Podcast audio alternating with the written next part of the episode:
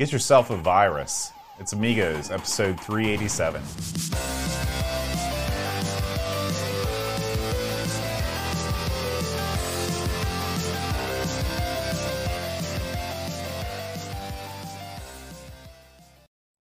Hi, everybody. Welcome to Amigos. I'm John. And I'm Aaron. And today, Aaron, we're talking about virus. Mm. Aaron, is this the worst name for a game you've ever heard? Well, it's up there. I mean, uh, Because uh, you're talking about computer software. Yeah. And you name your game Virus. I mean, you could see they were getting cute. You know, it's like steal. Don't. It's like steal this book. I you call know? it you call it getting cute. I call it dumb. Well, yeah, it could have been. They could have named it antivirus. Yeah, That would have been that would have been better. That would have You been a step I suppose, but when you, people got it at home, they'd be kind of upset when they put it in. It was a game. Now, if you were going to name this game, what would you call it? Well, I did call it a few choice names. I was playing it. Uh, uh, you know, th- well, this game had another name. hmm We're going to get into And- that. and so, sure. so, and I probably would have stuck with that name to be Mhm. completely. You're not very good you. at naming things. I've noticed. What do you? What do you say that? Well, you had the opportunity to rename ARG Presents a game, a, a show you always hated the name. I never had opportunity not to do that. Wait, listen. Once the ship has sailed, there's no, you can't re, you can't rename the ship. I rename ships all the time. No, name any show we do that you rename. Roseanne. We didn't do that. Now that would have been a show. Oh my gosh, I would. You would have been on your own for that one. I mean, once you've started the show, you can't just stop and rename it, or we can start a whole new show. That's what RMC did. Here's he the way I. renamed his show. Well, um, that's not the same though. And here's here's my thing, right? So you got the Brent on the show, Mhm. right? And so I thought to myself, man, this thing's headed for the iceberg. No reason to change the name now, you know. And so we've just narrowly avoided the iceberg for several years now. Mm. But we're you know, you never know. You know, they call ARG Presents the best show on I've heard network. that. You really resent that, don't you? No, it's true. You should be like me and be on all the great shows. Then you wouldn't have to worry about it. Listen, it's ARG Presents is perfect the way it is. Well, you are you're always welcome to come in, and then you and Britt can fight to the death while I watch. Aaron, let's talk about this week's Amiga News.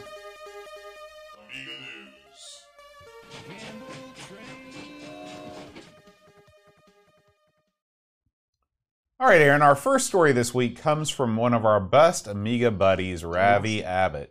He has produced a uh, retrospective look at his time back in Athlone at Amiga Ireland 2023. Aaron, did you check this thing out? I did. I did watch this, and I, I know it was sort of bittersweet to flip through this for you. And this reminded me a little bit of the video you shot a couple years ago, except uh, uh, less angry. I guess would be the best way to put it. But it was. I found it quite interesting. It's nice uh, uh, to see.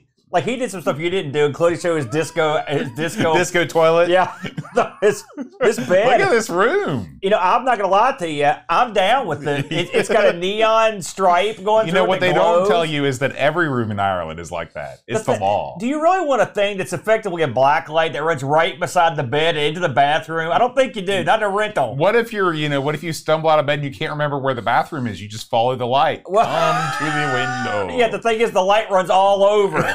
So if you're in a drunken stupor, that could be a big problem. But yeah, I mean, the room looked nice. The venue was, poof, it was a big old joint. yeah. Now, well, this thi- is the same place. This is the same venue that it was the last year I was there. It seems brighter to me. Was Hmm. it? Did they have it darkened up before? well, it's possible they had those curtains open.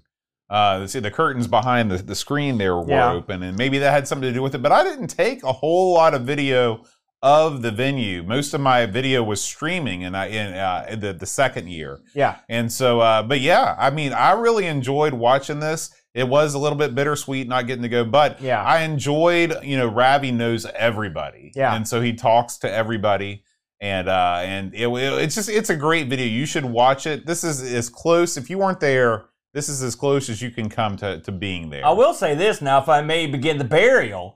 I- I tried though. I tried like gangbusters to get information when this was going on to catch live streams of stuff. There wasn't jack squat, brother. The Mhm. website said nothing. There was nothing going on anywhere. If it wasn't for Edvin, who sent out some video and a little tour when it was going on, I would have been because I when you were there, I got to sit and watch like a good chunk of the Right. show. Well, Now that's the thing. no show. When when somebody's there to be a streamer, stuff gets done. But when nobody wants to stream, nobody streams. Someone should have streamed this. And what got me was on their on their on their YouTube, there had been like a test stream months ago, Mhm. and I'm like, well, if they had a test stream, maybe the test failed. And they're like, screw it, we're not doing nothing. Yeah. But I mean, you got to remember people like us that don't get to go. We don't want to see the show. We didn't get to see nothing. So thankfully, they took some photos and some videos of some of the guest speakers and stuff that are up there now. But yeah, I felt like I kind of I felt like I was getting jobbed out when I was looking for this thing. I got Right. kind of hosed. But so, but Ravi, great job as always. There's the highlight of the show. Just box after box of Krispy Kreme donuts. I like that. yeah, yeah. Good video there, Rav. Oh, you know, I, I'm going to put Ravi over, by the way, Bode. So guess what I got to do yesterday? I got to catch Ravi's live set, brother. Mhm. His DJ set. Mm-hmm. It was great. It was great. I don't get to see him live very often on YouTube. Man, he lays it down, formula style. Mhm. It was a lot of fun. So if you haven't caught Ravi's live stream, I believe that's on the that channel's called the Formula or Formula. Formula. It's called Formula. Yeah, check that out. It's great. It was all- it was very very fun. Yes, Yeah. I, I had Edmund says he only put up pictures because I nagged him. You got that right. That's what I do, brother. hmm All right, Aaron. Next up, we have a, a, a an article on Hackaday. I know you and I both enjoy the old Hackaday. I do. An unexpected Amiga network interface. So this is a new Pi-based network adapter for the A1200. Uh, this this thing is Hmm. great. You know, of course, there are network adapters out the yin yang for the for the 1200, but they mostly most of the time they use the PCMCIA slot. Uh, this They're also usually old. right. Like I've got an old one, but it's old. Yeah, this one actually it sits right on top the uh, the Amiga 1200's rarely used real time clock port. Ah, Yeah, you're kidding me. I didn't hear about this this. is one of these little tiny Raspberry Pis. What do they call it? Like the Nano or something like that. yeah, the the cheapo. Yeah. that's what they call it. They used to be a cheapo anyway. And so, if you're interested, you can check out this link over at Hackaday where he talks about uh, all the things that he did to get this made. And uh, yeah, I mean, if you are looking for a network adapter, I'm sure that this thing, being Pi based, is going to be cheaper than a lot of the ready-made network adapters that are out there right now. That that is cool. Yeah. I mean, I got to look into that. What a neat. Now, who'd have think of that? Who thought that up? I didn't know you can plug anything into that. Yeah. clock. You know, it makes me wonder what else you can plug into that real-time clock port. This is why we don't design stuff.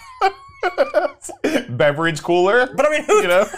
Who sits around? It's like you know, the Amiga's got all these different ports, but no one's using the real time clock port. It's like, I mean, how much stuff could be run into that? That's- a couple data lines I to don't know. power. I don't know. We're gonna see. We're gonna find out in the future. This is the Amiga's holographic projector that runs out of the runs out of the clock port.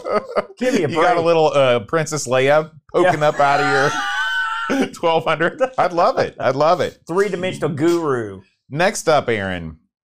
This is the latest video from one Chris Edwards. You know, Chris is a busy guy, isn't he? I've heard that. I've heard that. So this this is what he does. Okay, I'm going to read directly from the uh, YouTube description. All right. Okay, he, he he prints some rear he rent he 3D prints some rear plates for the tower. He installs a video toaster. He realizes it won't fit, even though it has two slots. He plays some games, tests and demos, and listens to some of his Chris Dash Miss music. Yeah, his Chris Dash Miss music is god awful. it was like something like Slayer or Oh, something. Not my nice, bag. nice. But Christmas time, that's the word. They're they're affiliated with Satan. That's true. You don't want them in your Christmas party. So I did watch this. By the way, just look at Chris Edwards. Um, it looks like he he just stumbled it up a six day bender. This guy. Mm. And so the gimmick here is he's got his four thousand T. He's gonna put this. Uh, he's gonna put this uh, video toaster in there. Well, video toaster. So well, these double slot yeah, cards. yeah. Listen, you see all those slots, both. There's like a million slots in there. See, you're you're getting suckered. he should have used the clock port because he can't use most of these slots. Oh. And the only slots he can use, and everything he wants, uh, is the one where it just hangs there with no screws. so he's like, well, I guess I can rig something up. so, like, so really, so you're saying that like the the A4000, the pinnacle of Amiga hardware engineering, never was able to benefit from the from the video No. I'm not saying that. I'm saying the configuration that Paul that uh, that uh, uh, Chris Evans wants to use that won't fit because he also wants to have like a video card in there, which other Oh, crap. okay. Just think of who you're talking about. It's not like he's like, you know, I'm gonna have one Amiga and I'm gonna dedicate it to this. No, No. he's got like a thousand things in there. He's Mhm. probably got he's probably got a multi-port on his clock. where he's just got uh, cords and crap piggybacked on it. Right. So some of this video is him just sticking this thing in here and trying to figure out how to make it stay in and Mhm. stuff. Which we've all, I mean, I've done something like this in the PC. Sometimes stuff don't line up right or whatever, you know. But he also he gives a great dissertation about how like this is part of owning an Amiga. It's and he goes, but and I'll I'll love it. It's the best. I'm like, no, it's not. It's the worst. It's the worst part. You know, when I look at this tower, I think about remember where there were these projects to towerize various Amigas, like Sure. the A1200 tower Yeah, and they stuff were- like they that. exist, yeah. What if you took it the other way? Miniaturized it. Not meant, but like just laid it down on its side, Well, pizza box style. It's still the same thing. no, because then it's not a tower anymore. Well, I mean, a lot of people. I, listen, I used to you set the monitor on top Yeah, of it. You it's a marketing opportunity. Well, I mean, listen, towers were all the rage back in the Disney. what was the what was the deal with the tower back then? Why You did don't- everybody want a a tower? No, towers were the death knell of interesting computer designs. Well, listen, their towers are good. and I'll tell you why. Because it's funny, things have come full circle. If you'll indulge me here. So back in the day, you had those big, flat, stupid-looking cases. They were Yeah. big metal Wedge. deals. No, no, the big square metal deal. okay, The big thing. And PCs. I'm not talking about the wedge. Wedge is gone. okay, Everybody had them. And people are like, man, these are some big, crazy cases. mm-hmm. I want to set my thing on the floor because I don't need this thing up here on the desk. And they're like, oh, okay, bam, tower case. We'll set that sucker down on the floor, right? So then people just stuck it in the floor and had all the cables running to their desk. They were Mhm. happy, right? Well, something happened. Someone, like something got released in the water or in the air. And people are like, you know, hmm, I could take this big, stupid, ugly box. I'll put some lights in it and I'll put some crazy crap in it What about the window on the side? the whole thing, and they're like, "Well, wait a minute, no one can admire this because I'm a geek. hmm I need to have this somewhere people can admire it." So now they're bringing this crap back. Yeah. it's all coming back up. That's why you got all these goose with LEDs and Mhm. stuff. I mean, listen, do we do we put LEDs and crap in a toaster or in a freaking weed eater? We don't. Most people don't. Maybe a couple guys. Oh, no, that sounds pretty good. yeah.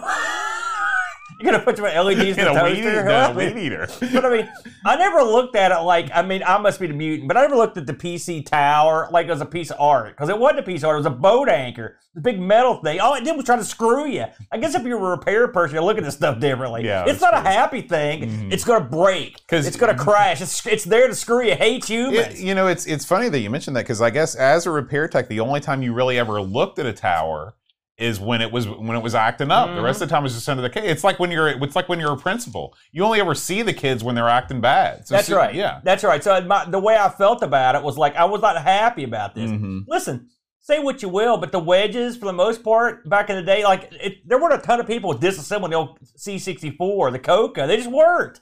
There was not that much in there. You didn't screw with them. But these Mhm. big ugly things, the big ugly fans, they suck in dirt Mhm. and they push out pain. And that's all they're there for.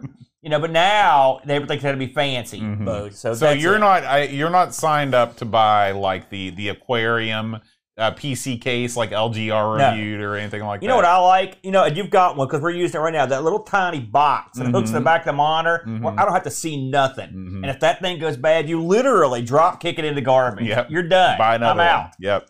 All right, Aaron, we move on past Chris Edwards and onward into the future, onward into a new video that I found from Jan Beta. Hi. Now, some people say his name is Jan. No Okay. one, no one says that to his face. yeah, but I do. I call him you Jan. You call this guy Jan? In my mind. He's super famous. I Who know. are you? So it's funny how this guy is super famous because look at him. Look yeah, at his face. he's just like a normal dude. He looks like a normal guy. Yeah. Yeah. He doesn't Ooh, have look how fancy. Yeah, he doesn't. He doesn't have you know sort of the suaveness that your Neil has, but he gets the job done. Job number one: put your 1200 in a crystal clear case. This is the prison 1200. It Yeah. Needs that, it needs one of uh, uh, Jack Flack's prison monitors to go with and You'd have the Mhm. full thing. hmm That is pretty nice. So anyway, he's like, you know what this thing needs? You've got the clear case. It's time to put some black keycaps on there. Yeah.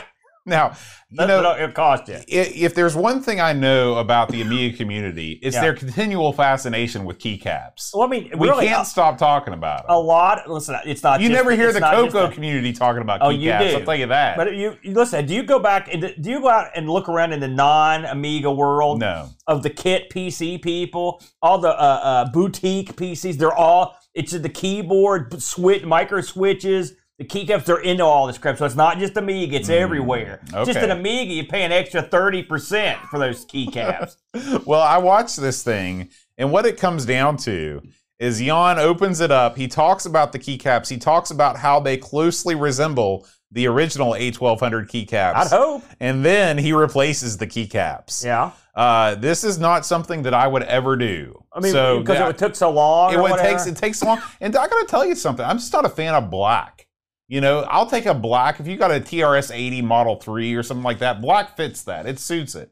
But I'm not going to replace something beige with something black. You know, if I've got a prison Amiga, all right, and who doesn't want one of those? Mhm. I want clear keycaps. That's what I want. Where are those? It matches it. Exactly. Make the whole thing clear. Yeah, yeah. Now that would be. Hey, uh, do they make clear keycaps? oh, I'm sure they do. Think about think about this industry. we need to like call. Who do we? Who do we know in the biz? We got a keyboard guy. Yeah, Stimulant. Stimulant. We're gonna call you up. This is what we want the next batch. Mhm. I mean, I recall, Boat, that the keycaps here they took three million years Yes. to get these things done. Yeah, it was hard. 2015 to 2020. I think it was this a was, was five this year 1200 process. dot a 1200.net. That's right. Mhm. Now, uh, listen, I got nothing bad to say about these guys because their cases are top, they're a very good case, Mhm. and I'm sure the keycaps are top shelf. And th- again, no one want- no one starts off making a prize because they think to themselves, let's wait five years, Right. you know.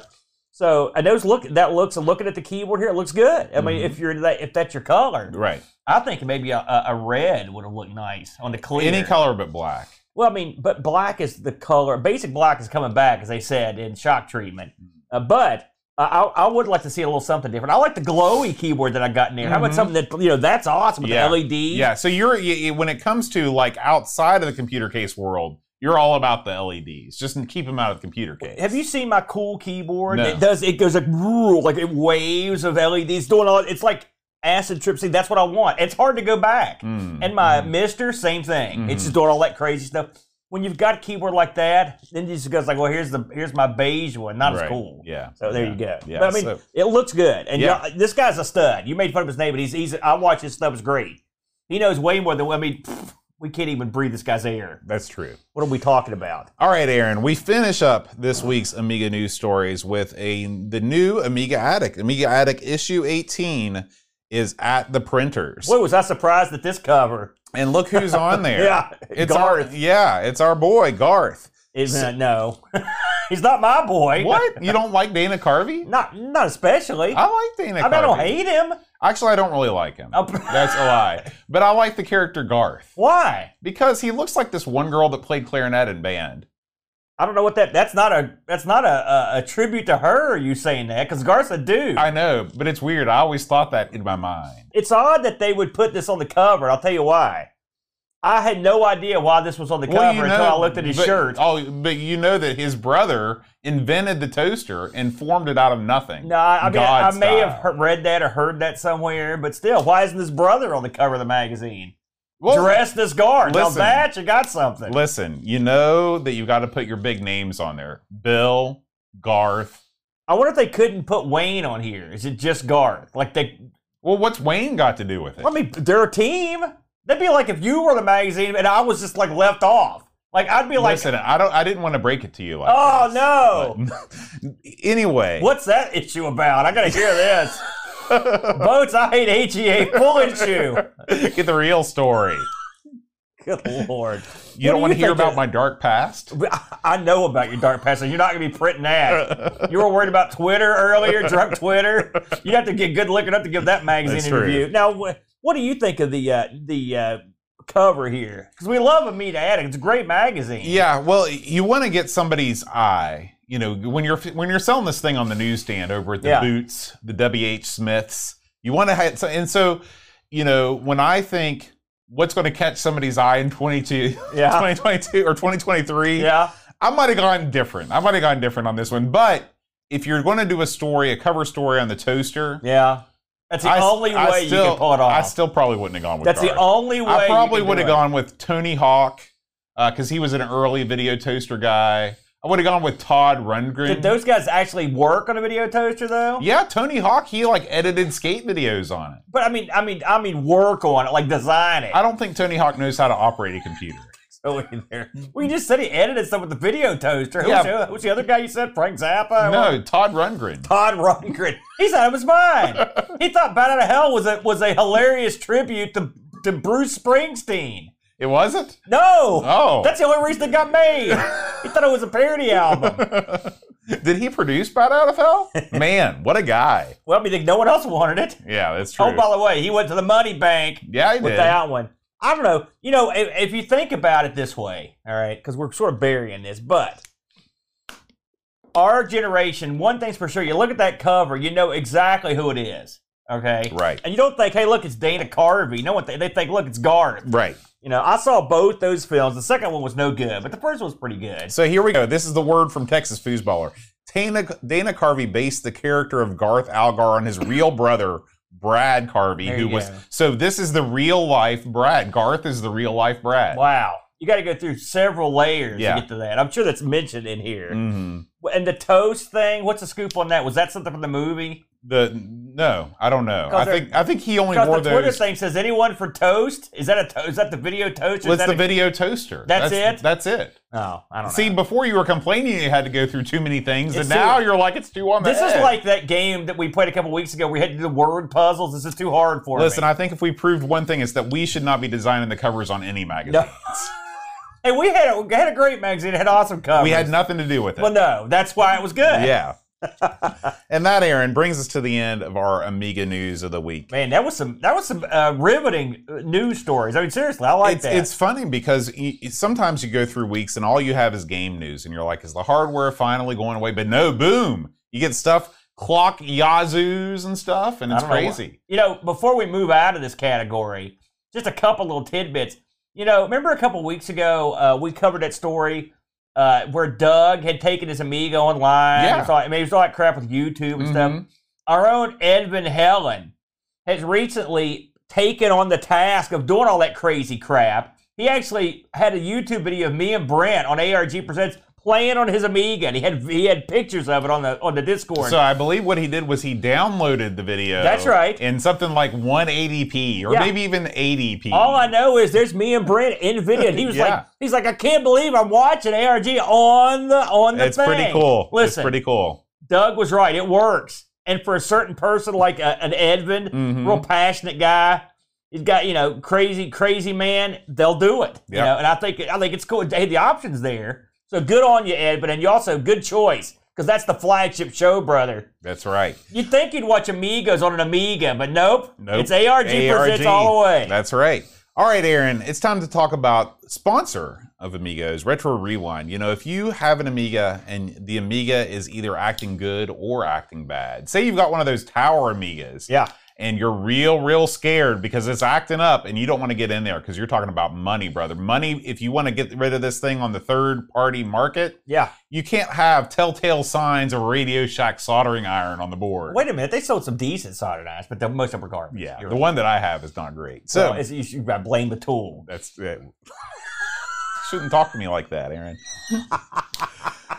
so, Woo! Retro Rewind is a place for you to go and visit and buy things for your Commodore computer. It's perfect for people like yourself. It is. It is. In fact, I've been making a mental list of all the things that I'm going to bring to Frank at Boatfest this year to fix. Yeah. The list is long. I see. I too have made such a list, and the reason we make these lists is because when Frank came around last time, we got to see his skill firsthand, and you can experience said skill. hmm You don't have to come to Boatfest, all you should.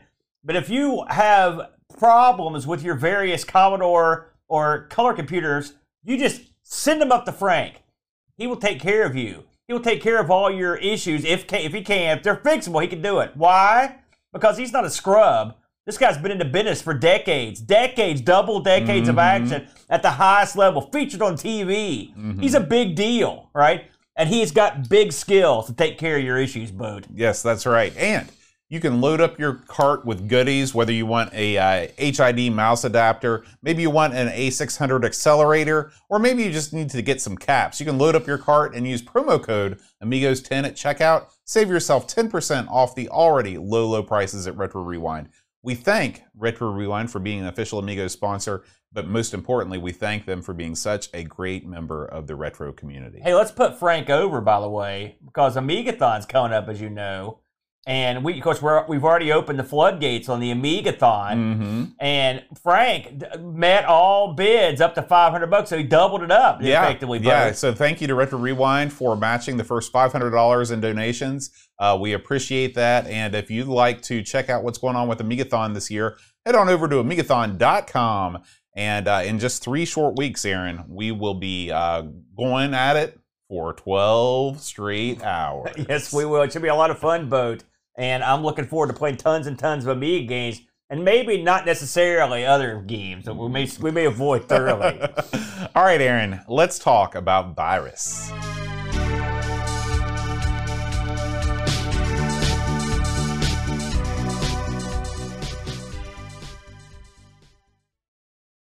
Good. All right, that's the that's the love theme from another game because Virus has no music. we we stick something in there. So, boy, let's talk about Virus Boat, this poorly named game, uh, released in. Now, this is something. All right, because I know where this is going to go, but let's get it over. This thing was released in night way back in 1988. Mm. Boat. Old game. Yes. All right. Uh, came on one disc uh, in the tradition of the author and developed by a fellow named David Braben. Mm-hmm. Now, Boat, this guy's kind of a big deal. Oh yeah. I You mean. I go way back with the. Do you, you're a Braben fan, are you? So I mean, well, he's elite. He's the first and the last name of elite, except for the other guy. he he he's he did uh, uh, amongst the other things he was uh, responsible for. It was the elites, all the way up to like elite dangerous and stuff. Like he was in, he was Mhm. involved in all this stuff. Uh, boat. Uh, he was in, he was involved, of course, in the game today. Plus the predecessor to this game, which we'll talk about, called uh, Zarch, involved in Frontier, of course. Uh, some roller coaster tycoon stuff. So, and, he, and his career went on to like consoles, the whole nine yards. I feel like an idiot for not knowing this, but in 2011, Braben created the Raspberry Pi. Did you know that? Because I didn't know that. I don't think that's true. that's straight off. That's straight out of the thing. It says he was involved in the Pi Okay, he was in, he was involved in it, but he didn't No, form it I don't think nothing. he just pulled it up from the ether. There's a guy called Eben something that is actually the guy behind Eben the Raspberry. Steven. Yes. I think his name's Eben name. Upton or something like that. That's a that. good that- name. That was the, the creator of the Raspberry Pi. Uh, he also is a get this. He's a fellow of the Royal Academy of Engineering. You can tell this stuff because the guy. oh my gosh. Do we? Is this a 30 second clip of virus that's going to play behind this? No, Okay. it's a no. Why? It's Okay, a 'cause Ed- Ed- minutes. Because Edvin, Edvin, okay, I don't know what happened, but Edvin was complaining. Well, what are we catering to Edvin now? Listen, man. that's ARG. That- don't do it on here. Anyway, continue, please. So, anyway, this guy's done a few things. He's sort of a big deal, if you know what I mean. Um, he was responsible for a game. You ever heard of a uh, of a machine boat? You may have heard of this thing. It's called the eight, the mighty Acorn Archimedes boat. Remember how many years we lamented not owning an Acorn Archimedes? I still lament it. I was looking at Acorn Archimedes monitors today and thinking about buying one. You're kidding me. No, there's one for sale right now for $250. It's one of those 15 uh, with the weird sync, so it would work with an Amiga too. Yeah. I didn't buy it, but I was thinking about it. It's for sale in the UK. If I could get one of these things, I'd have one. hmm you know, because that's me. Anyway, um, and what you go, let's go ahead and get this out of the way early because the, the virus game is basically the, I guess we're going to call it the updated version or downgraded version of Zarth. Okay, Zarch. Zarch, excuse me. Let's go right to the port comparison boat here. I've got on the screen if you're watching at home. So Zarch was one of the early Archimedes games, and it ran with. Uh, it was an unusual game. If you've never seen this game before, I mean, it reminds me of a few other games we played on Amigos, where you've got a very small chunk of real estate under you that that is a landscape, and you're in a flying craft, and you roll around this landscape, and the landscape like rotates under you and turns. Uh, on in Zarch, uh, it's pretty much a lot of the things the same, except for two big differences. One, Zarch runs a lot smoother, a lot Mhm. smoother, And two, and this is sort of a bummer, on the uh, on the Acorn Archimedes, Zarch had dynamic lighting. Have you I watched much of this? Not only did I watch it, I played it. Oh, you actually loaded up Zarch? Yeah. What'd you think? I loved it. Well, that's a lie. Um, If you told me it plays better, I was going to punch you. it, it doesn't play any better. Okay. but I loved it because I was playing a game on the Archimedes. Uh, part of me, I got to be honest, I didn't notice the dynamic lighting effects Yeah. when I was playing it because I was too busy dying over and over again. Yeah. But one thing I did notice was it seemed like you could see more of the ground below Also true. You've got a you've got a, a wider a wider area to look at. But the one thing that really uh, is just nicer is that it runs much much smoother. Mhm. Okay, so with all that said, uh, it was time to port this thing to the Amiga, and and they did. And among other uh, computers that this got taken to, I'm surprised by this list. Uh, really, both. The ST uh, DOS, of course. The ZX got a version of this. Wow, I didn't that's look at it. I wish. I had. Now that I think about it. Uh, and what happened was when they ported this over again, the uh, the Amiga is a um, it's a slower machine than the Archimedes. Obviously, the Archimedes is like 32 bit machine, and so there it just it, it was there were certain limitations. Now he did take advantage of things that the Amiga were good at, which was adding some sound effects and whatnot. Uh, and so basically, it's a you know from what I read, it was a it was a fairly it was mostly the same thing, just with the limitations we talked about. So, with all that said, I want to get the backstory in so we can just talk about the game itself. What is Virus? Uh, you want to take this one? Sure. and go ahead, Boat. So, Virus is a three-dimensional polygonal space shooter. Yes. In which you are you pilot a spacecraft uh, in a 3D, uh, infinitely scrolling uh, space, at which you target uh, various uh, uh, enemies both in the air and on the ground. The story of the game is that you are trying to prevent uh, these uh, aliens from spreading a ground based virus across the landscape. That's where the name of the game comes from. Um, that's that's essentially what the game is. Yeah. Now that mean it, it. Some people, uh, in fact, uh, Moby, a couple places refer to this as sort sort, sort of defender-like in yeah, a way. I would call it yeah, Defender. like. um, the ship you pilot is sort of a. Uh, it reminds me almost like a, if you fully envision the ship from asteroids, just like a triangle with Mm-hmm. Yeah. some like shape. And, and with filled polygons everywhere, and the other ships, it looks like what you would expect like old VR to look like, or your Mhm. classic. You know, we've played a lot of games like this. This is how 3D was done Mhm. on this level of machine, with some ground, you know, with some shadowing and some ground stuff. But for the most part, you've got these big, huge, chunky pixels as your groundwork, and then you've got stuff uh, going over it. Uh, um, so all of that sounds well and good. Uh, The game also includes a map in the upper left. It's a huge. It's a map of like a, a pretty large space. It's kind of deceptive to look at the map. You're like, wow, look at all this space. So now we're going to talk about the gameplay here, and we're I'm going to try to explain the controls because this game, you know, we talk about some games, the controls are the game, and this is absolutely that kind of game. Uh, when this game comes up, it asks you if you'd like to remap the keys of the keyboard. And by the way, that's one thing that the Archimedes version did not have. I did read that, yeah. Uh, uh, and uh, so when you remap them, I thought I knew what I was doing when I remapped them, but I, I, didn't know. And I, had I remapped them, I don't know, about 100 times trying to come up with something. This game, the control, this UFO or whatever you're controlling this game, controls, it's got basically a bottom thruster that shoots you up.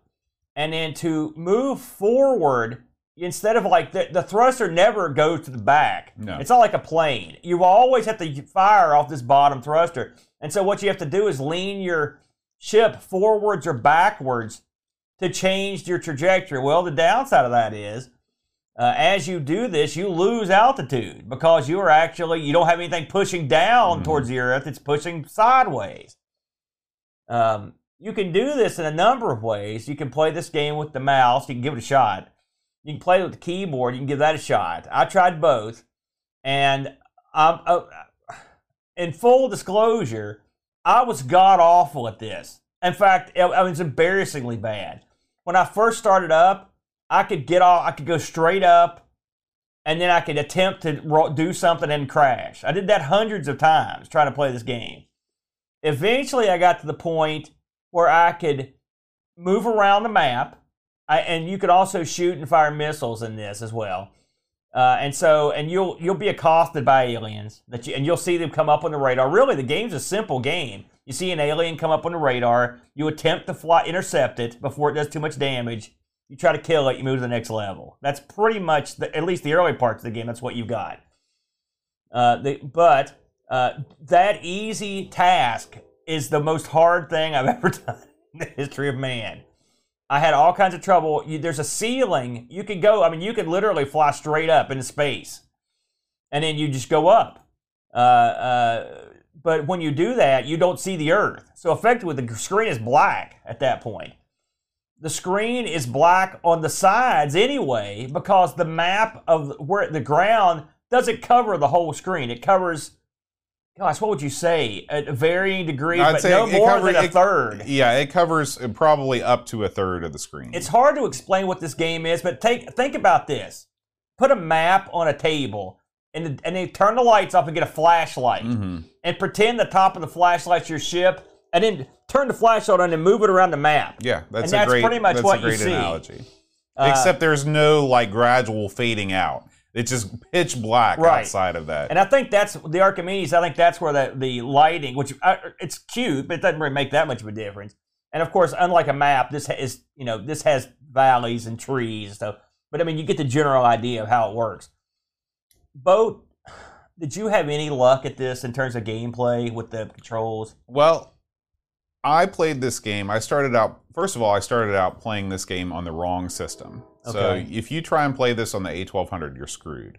You've got to play this on a slower machine because Yeah. this is a game that's tracked to the, the processor. I actually played this on the uh, Amiga Forever, and I turned it on to the 500 Mhm. because it 1200 I was I kept dying real quick. Yeah. So playing this on the 500 is essential. Then I started playing with the mouse, and the mouse was uber, uber sensitive. yeah, you would tip over easy. And I don't know if it's because like the mouse settings. I've never had trouble with the mouse in any other game on the Amiga, so I'm not going to screw around with it just for this one game. Yeah, Okay.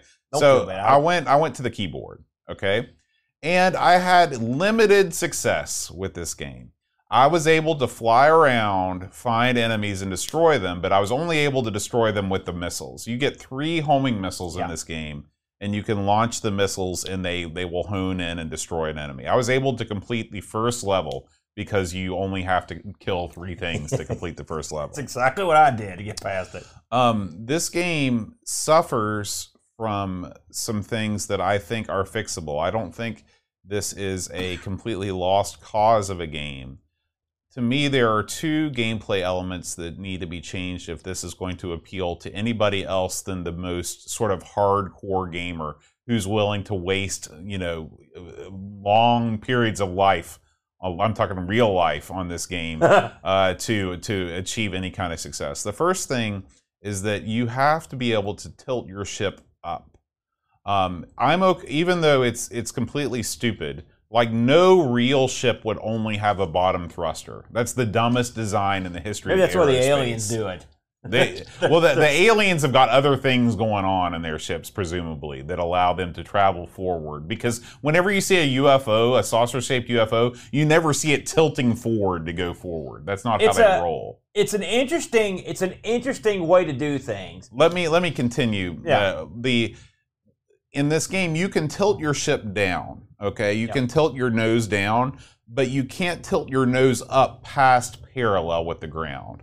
This is an issue because if you're going fast and you want to slow down rapidly, ideally what you'd do is you'd tilt your nose up and you'd use the negative movement to slow yourself down. Right. You'd start accelerating in the other direction. If you could do that in this game, it would make it so much easier to control. It would also make it seem more natural too, because you'd have 360 degree move movement. As it stands, you can flip your ship completely upside down and drive into the ground, no every, problem. Every time. Yeah. That's the first thing that's wrong with this game. Yeah. The second thing that's wrong with this game is that your altitude is entirely too much. You should not be able to fly up into the atmosphere where you lose sight of the screen. Yeah. They should have made your play space a glass box where you could fly up to where the screen is almost just about gone, but that's it. because when you're you don't exactly have what you call exact thrust controls in this game. No. You just start going and you go and you go up into space and Yeah. you can go up a really long way. Okay, and so. Uh, by doing that, you completely lose any sort of navigational abilities you might have. You lose the the relative uh, positioning of your ship versus the ground, and then you're just flying around in space. Okay, so if they would have fixed those two things, I would have had a much much better time with this game. We've played games that were similar with the landscaping Mm-hmm. and similar with the view. We played a uh, that helicopter was it Zeewolf? Z Wolf. Mm-hmm. We played a couple of these, and we played games that are, so I can get past. Listen, it's a game of its era. I can get past the real, real small draw distance and the and all that stuff. I can even get past the goofy controls because again, you've got to make this some sort of game. But you nailed it dead on. The game, it's it.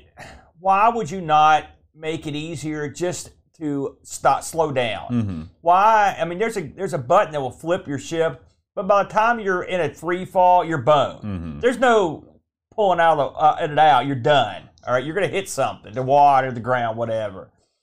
And so, at the end of the day, what you've got here is something that's uh, uh, you know, this game I've seen this game a million times in like little like highlight reels of the Amiga or something. You see the because it's real striking the look Mhm. of it Absolutely. you know, you've probably seen it. We, we didn't know what it was, but Mhm. we've seen it hundreds of times. Yeah. But when it's time to play the game, uh, it's it's not fun. It's frustrating to me. And and now this game had a rep. I read about it before I even played it. Like, listen, this is tough on beginners. Yeah, they're not kidding. Well, guess what? I'm a beginner, and if you're too tough on me, I don't want to play your game. mm-hmm.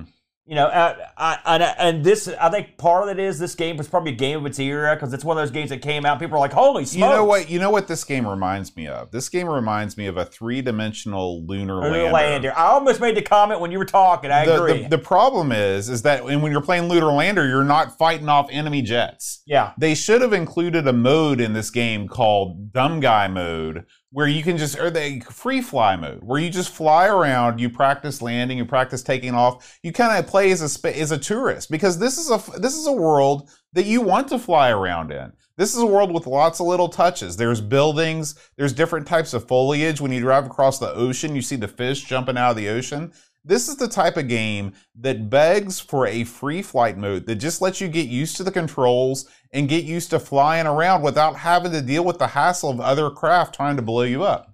yeah. I, will say, I occasionally could I, I could shoot stuff, but it was very rarely was there any skill behind it. I would just get lucky. Well, even as know as, as, as we're watching this playthrough, and I, I, you know, this this guy obviously he's better than we are. But if you look at his his attack pattern, what he essentially does is when an enemy gets by, he just scatter shots fire in every Yeah. conceivable direction. Oh, there's no conce- there's no way you can hone in on the enemy. Like, I mean, this is not a. You're not going to be a, a, a sharpshooter in this game. You're just going to spin around and shoot like a maniac. Mm-hmm. The map in this, it, it, the map seems fine. It shows you where stuff's at. It shows you where to go.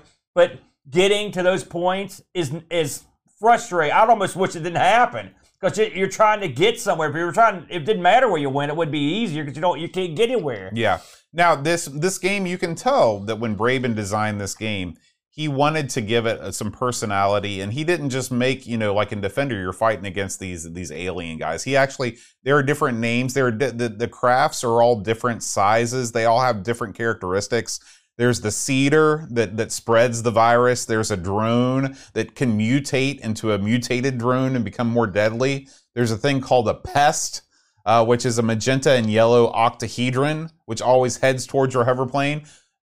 All these things are great, but here's the here's the reality. When you're playing this game, you never see any of that. All you see is some random shape zoom towards you and either destroy you with a bullet or run into you and cause you to die. Yeah. That's all you I see. I know. I you know, listen.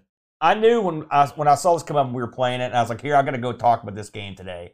I was like, "This is going to be a struggle because this uh, for me to comment on the game, I like to have made some progress." I got to the third level one time, and it was I killed some stuff on the first level with my guns, and I used the missiles and killed some stuff on. And I was and trust me when I tell you, it was pure luck. The number of times I died in this game is like the number of times you would blow up lemmings in the game, just hundreds and hundreds of times. Bang bang operation, and you start over, over and over and over. I started saving my games uh, and, on on uh, on the computer so I could just okay, I got a guy Right. to save the game. Yep, yep. That's no good. hmm When you kill one guy or two guys, and you're like, okay, let me save the What game. you're describing is Yolanda at this point, because I mean, it's Yolanda- literally, it's literally, oh, I did one thing right. Now let me, you know, save my progress so I can go on and do the second thing. Now, am I saying this is as bad as Yolanda? No, this game is fine. You know, it's not bad at all. It's just way, way too difficult, and it's a product of its time. And so I had more fun playing Yolanda. That's a- I'll that's a lie. There's I no did. way I did because it was. I listen, Yolanda. I could at least tell where it was going on. I could. I could move my character left and right, which is more than I could competently do in this game. Now listen, I'm freely admitting that I might just suck. Okay, and I haven't looked at the reviews we got. So if other people are like, listen, because the reviews this thing got, which I might as well go ahead and talk about them real quick. They were stellar, both stellar, stellar reviews. You know, and this game was highly uh, regarded. Uh, the people over at Lemon give it a 7.47. And again, that's going to be a tough bunch. Uh, uh, Amiga Computer get a 7, AUI 8 out of 10, Commodore User 9 out of 10, the Games Machine 83. Uh, I will say your Amiga buried it with a 53, but the average magazine rating was 74. And this thing won lots of awards and stuff too. Like, get this boat. Uh, uh, the, this thing got, it, it was named uh, it was named in tons and tons of top lists. You know, like it got it got a there was a version of this that got released on the PlayStation. You know, which I I'm- heard about that Virus 2000. This was voted the fifth best game of all time in a 1991 issue of Amiga Power. Okay, so Uh, the- the- so clearly someone was having some fun with Yeah. this that we didn't have. yeah. Did you get any action on this? Uh, yeah, we got tons of Discord reviews. Maybe they week. can maybe they can uh, fill us in here. David Hearn Ryder writes Virus is a very challenging 3D shoot 'em up with challenging controls. It requires a different strategy for the different enemy types, and you'll die many times as you work that out. I think they improved it from the Acorn version, and it truly was a next gen game back in the day. Well designed but brutal. I still have a soft spot for it. 7 out of 10. There you go. David Z writes, Wow, what a mix. The actual gameplay was horrible, but I just loved kind of just flying the ship all around. I only played for about two hours and I never actually blew up anything, but I sure as heck crashed about four million times. I did play on WinUAE and had to slow everything down, but maybe I should have slowed it down a bit more. Sound was okay, but could used some music. The 3D engine was great, but as always, I flew too high and I never knew where I was. Map, map helped a bit, but then I would just kind of crash down as I tried to get lower to see what was going on. 5 out of 10. Lord Soup writes Virus. Looks great. The static camera, while liberating for the CPU, really doesn't work. Controls are really twitchy and I find unintuitive. A game way ahead of its time, and I commend the coding of achievement. A modern twist with real rear camera and longer draw distances could make the idea into a game I want to play. Sorry, Mr. Braben, you didn't draw me in on this one. He also reviews Zarch. He says it's worth mentioning Zarch, the Archimedes, Archimedes and PC version of Virus. Better draw distances really help this game. 5 out of 10. Pajako6502 says, Okay, I got this. Up, left a bit, right a bit, tilt forward, and thrust, and whoa! whoa! a technical marvel on a 16 bit machine, but I found the difficulty curve not only with flying too much too, but even the aerial dogfighting was tricky. I'd fly around trying to find some bodies to eliminate and trying to work out exactly where I was shooting from a third person view meant either getting blown out of the sky or smacking into the fantastically rendered scenery. Missiles helped a lot, but they are limited. Along with the limited view area, this is this one is not an easy one to pick up and play, and for me, this probably would have worked better as a game in first-person view. I've tried a few times in the past to play this, and always end up walking away frustrated. Maybe one day I'll get it, but not today. 5 out of 10. Level Lord writes, I had high hopes for this game, and I sure am sure I played it a long time ago, but doing so now is fairly disappointing. Main issue for me was constant fight with gravity while trying to shoot stuff. If I would be able to split controls between keyboard and mouse, it would be a different story, but no, it's one or the other. Comparing this game, because the concept is very similar to my favorite shooter on the Amiga, Zeewolf, this one can't even come close to it. Just to add, maybe it was unplayable due to the speed of my system, but anyway, no fun. 3 out of 10.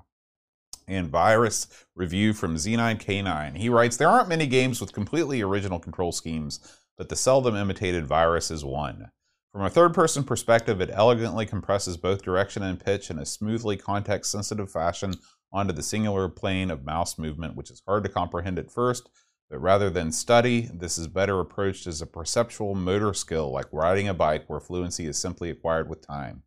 Reward is a vocabulary of moves distinct from any other flying game, blendable with fully analog precision and graceful flow. The controls meet gameplay of wholeheartedly, gloriously, full throated 3D combat, strafing the landscape, cutting sleeping landers in two with a ground hook of gunfire, matching your speed with a high, straight flying bomber, geometrically angling to slot him with a well placed bullet at your leisure.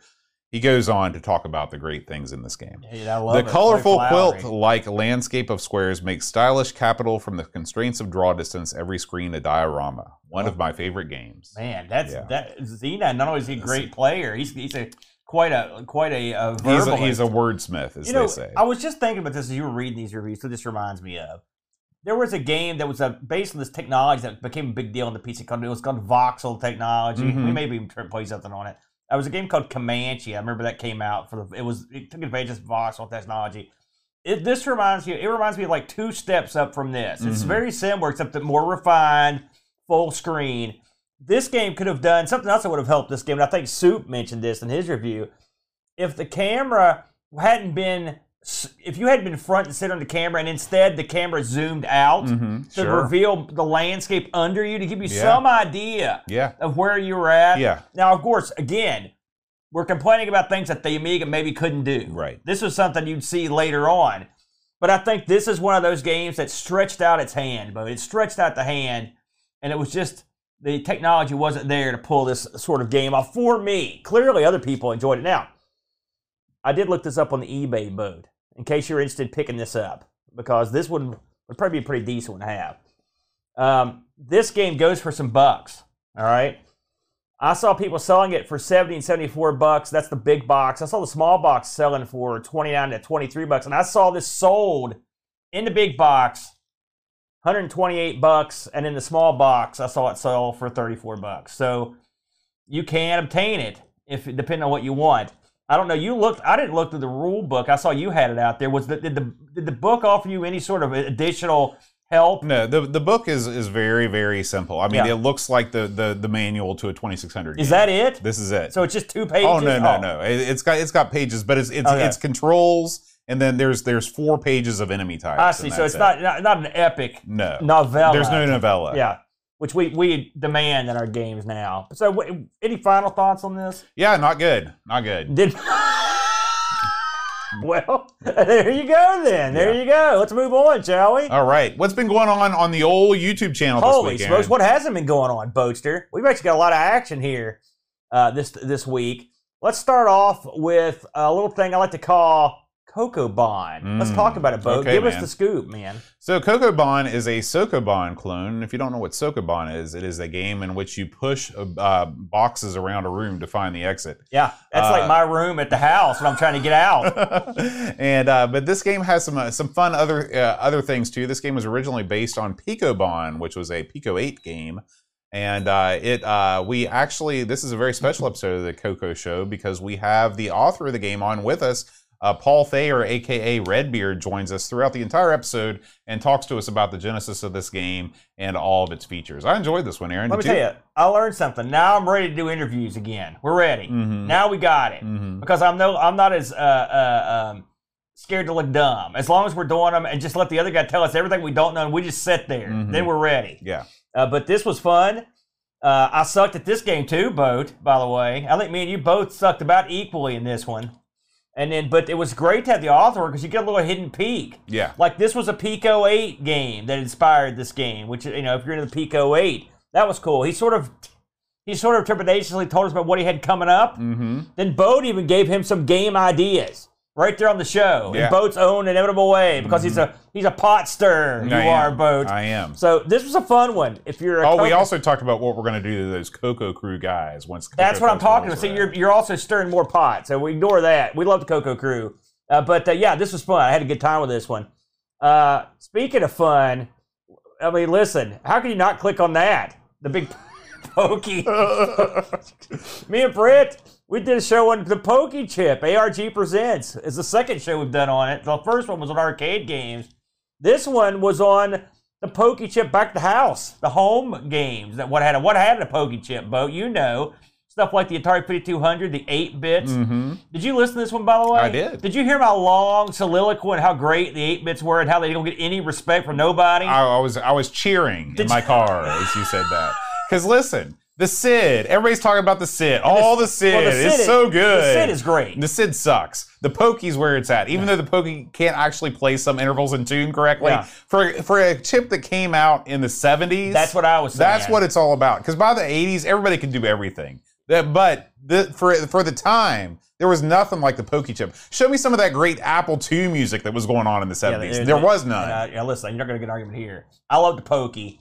Me and Brent had some good fun because I looked at a couple good games here. Brent picked an, an old favorite of mine, Alley Cat. Mhm. I like Alley Cat always, too. Always, it, it really does show up the Pokey chip.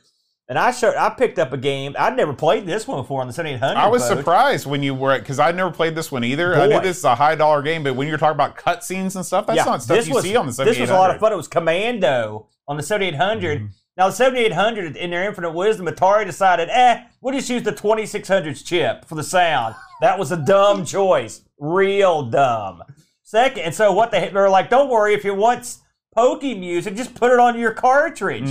It'll be cheap. Mm-hmm. Now, And so they I'll, did. I'll tell you what's interesting. Um, uh, in, fa- in fact, as I was doing some research Yeah. on the old 7800, I was like, I wonder what's going on in the homebrew scene these days. They've actually created a uh, a multi cart that has an FPGA inside of it that can simulate the pokey chip. Neat. So when you're playing Commando, because normally when you play Commando off a multi-cart, Yeah. it sucks because you don't get that pokey sound. Yeah, I agree. And by the way, for the record, I'm not dissing the Sid chip. I love the Sid and the Pokey. Listen, I'm not one of these guys that's going to get this kind of back back schoolyard throwdown. I embrace all technology. I love it, except for the PC. It's no good. All right, now let's move over. Believe it or not, finally we got a lot of sweet action on the Stream Team channel, Amigo Stream Team. Quickly run, add it now to your YouTube uh, subscription list. It's gold, solid gold, free to do. I did a show last week, Boat. Now listen. Sometimes you pick a winner. Has it only been one week since this? It feels like a So million I did billion this years. last. I did this last Friday. Wow. It was it was a uh, it was a Friday night disaster stream with your good buddy Amigo Aaron. You know, I had one quest, Boat, and that quest was to bring back the Nintendo Wii. This is my first ever effort with the Wii. And I mean, I'm got a real Wii up there. I'm jumping, I'm dancing, I'm I'm romancing, I'm bowling, the whole nine yards. And I thought to myself, this is an underserved console. People will be down with the clown. Mm-hmm. we're playing some, that was wrong. No one was down with this clown. People hate the Wii, and they hate anyone that plays it. I didn't, didn't this video died a death, but it didn't get over. But it was a lot of fun, and so I told myself, "Listen, self, you're coming back to the Wii sometime soon. I, don't give up. I'm gonna, I'm gonna, I'm gonna get it over. I'm bringing this sucker back." There's a ton of good Wii games. I don't mean the Wii U. Ed- you Ed- ditched that thing. Oh, you knew no. what, you got rid of that. I thing. had all kinds of yeah. Uh, Edmund asks, "Is there a Barbie game?" If there's the a Barbie game on that sucker, I'll play it, but I don't think there is. I think I covered. I think me. and I think me and uh, uh, Frodo pretty much hit all the the Barbie Hmm. games, but you never know. But there is some boxing games. I boxed. I bowled. I sword fought. I mean, it was all you know. Yeah. The Wii. Oh, yeah. The Come on, Wii's put great. it over. I love the Wii, and I've always loved the Wii, and I don't understand the the, the crap that it takes from the gaming community at large. maybe people just didn't want to see me bowl. That could be part of it. So Mm. there's a now. Listen, uh, you're not into the Wii, understandable. But here's the thing: you're going to be into. Look who's back! Guess who's back? It's 48k RAM, Mhm. the Joshter, and he's back, brother, and he's jacked. He's came back in style. He's streaming again.